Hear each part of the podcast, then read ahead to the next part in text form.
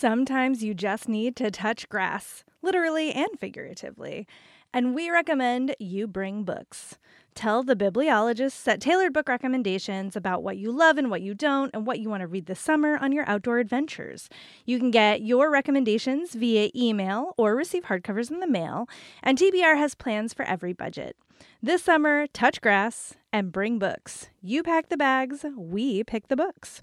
Visit mytbr.co to sign up today. It only takes a few minutes. That's mytbr.co.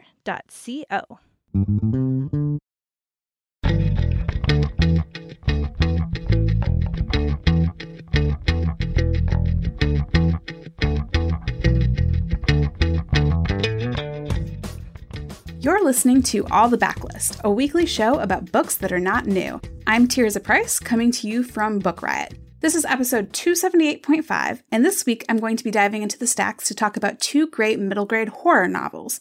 But first, let's hear from our sponsor. Sometimes you just need to touch grass, literally and figuratively. And we recommend you bring books. Tell the bibliologists that tailored book recommendations about what you love and what you don't, and what you want to read this summer on your outdoor adventures. You can get your recommendations via email or receive hardcovers in the mail, and TBR has plans for every budget. This summer, touch grass and bring books. You pack the bags, we pick the books. Visit mytbr.co to sign up today. It only takes a few minutes. That's mytbr.co. All right, so here's the thing. I always thought that I wasn't into horror, but this year I've gotten into horror novels in a big way. And I've even actually started branching out into horror shows and movies. So I still consider myself a giant wimp, but I'm slowly figuring out what I'm into and what sort of subgenres and types of horror that I like. So I thought I'd share two books that helped get me started. I think even if you're not a horror reader, I hope that you will stick it out with me because middle grade horror and children's horror, which does exist, has really helped me figure out what I like in the genre. And they're books that are creepy without being too dark and gruesome or terrifying. And, you know, let's be real, some children's books are really creepy. Think about, you know, fairy tales, which were not originally written for children, but yet somehow they kind of seep into children's consciousness or we tell children these really dark tales. So it definitely something that exists and I'm excited to talk about these two books. So let's get started. My first pick is Small Spaces by Katherine Arden. Arden is the author of The Bear and the Nightingale, which is a really great adult fantasy novel. There are two sequels, it's a trilogy. But this is her first middle grade book. It is set in Vermont in the fall, and it kind of starts out like a little bit of cozy, sort of fall atmospheric feeling, and you're like, oh, this might be nice. It really sets the scene for the season, but then it gets a little bit creepy pretty quickly.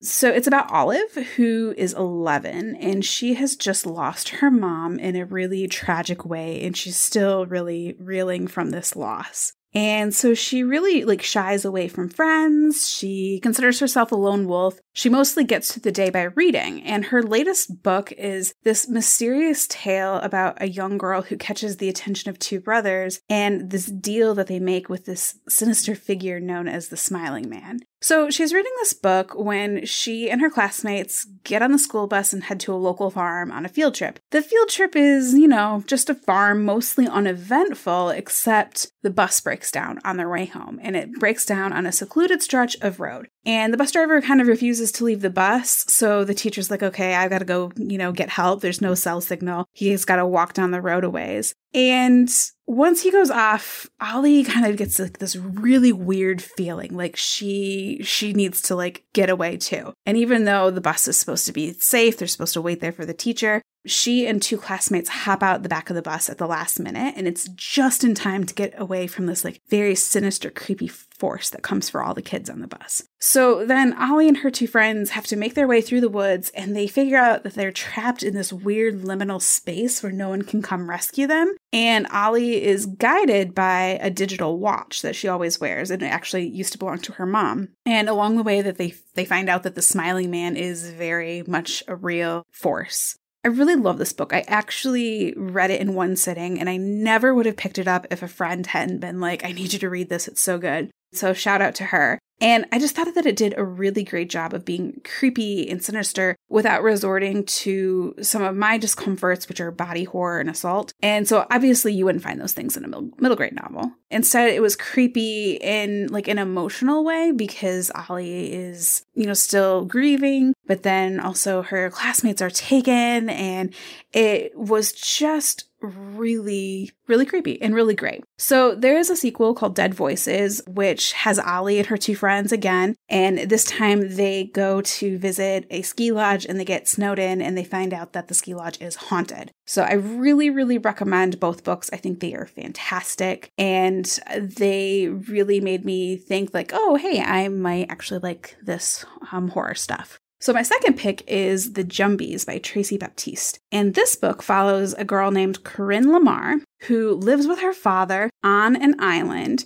And her house is kind of up on the hill near this deep, dark woods that everybody says, you know, don't, don't linger in. Definitely don't get lost in that woods. Most of the people live um, by the sea. But Corinne kind of straddles these two lines of like by the woods, but then also by the sea. And she also has lost her mother, although it's been years since her mother has died. So Corinne is pretty fearless. She does not let the local island boys intimidate her. The island children are told how dangerous the woods is and that jumbies lurk in there. But Corinne doesn't really believe in jumbies and she will run into the woods no problem. But then one day, the very beautiful woman arrives in town and she comes to the market to consult with the local witch and she grabs everybody's attention. And even Corinne's kind of like, who, who is this? And something, there's something about her. Well, she, she soon finds her way to Corinne's house and enchants Corinne's father. And Corinne quickly realizes that this woman is a Jumbie, but she's not an ordinary Jumbie. She has incredible power and she is planning on taking over the entire island unless Corinne and her three friends can find a way to stop her. So, what I really enjoyed about this book was I was reading about, you know, legends and magical beings that I had personally never heard about before. So, that was very fun to get sort of an insight into a different culture. But you also get a little history lesson about colonialism because you know, the Jumbies want to take over the island, but then you find out, well, the Jumbies were here first and then humans arrived. And that really presents, I think, an interesting dilemma for Corinne. Corinne also learns that her late mother was um, a Jumbie as well, making her half human, half Jumbie. And she must grapple with figuring out her identity and what is the right thing to do in this situation and how can she save the people that she loves. So I don't think that this book for me was quite as scary as Small Spaces, but if you like like dark forest and mysterious creatures in the woods, which is this is a great book. It has all those great vibes. And there are also sequels to check out as well. And I just want to add that I listened to The Jumbies on audiobook. It's narrated by Robin Miles and she did an excellent job. So that is it for me, book nerds. I hope you're all staying safe this weekend and that you are well stocked with books. Thank you so much to our sponsor and to our sound editor, Jen Zink. You can find a list of all the books I mentioned today in the show notes by visiting bookriot.com forward slash all the books. And if you enjoyed this podcast, just show us some love by leaving us a rating or review on Apple Podcasts because it helps other book lovers find us. Finally, if you want to connect with me or see pictures of my books and cats, you can follow me on Twitter and Instagram. I'm at Tirzah Price Price. That's T I R Z A H P R I C E. And I will be back in a couple of weeks on a regular episode of All the Books with Liberty and with more backlist recommendations. Thanks for listening and have a great weekend.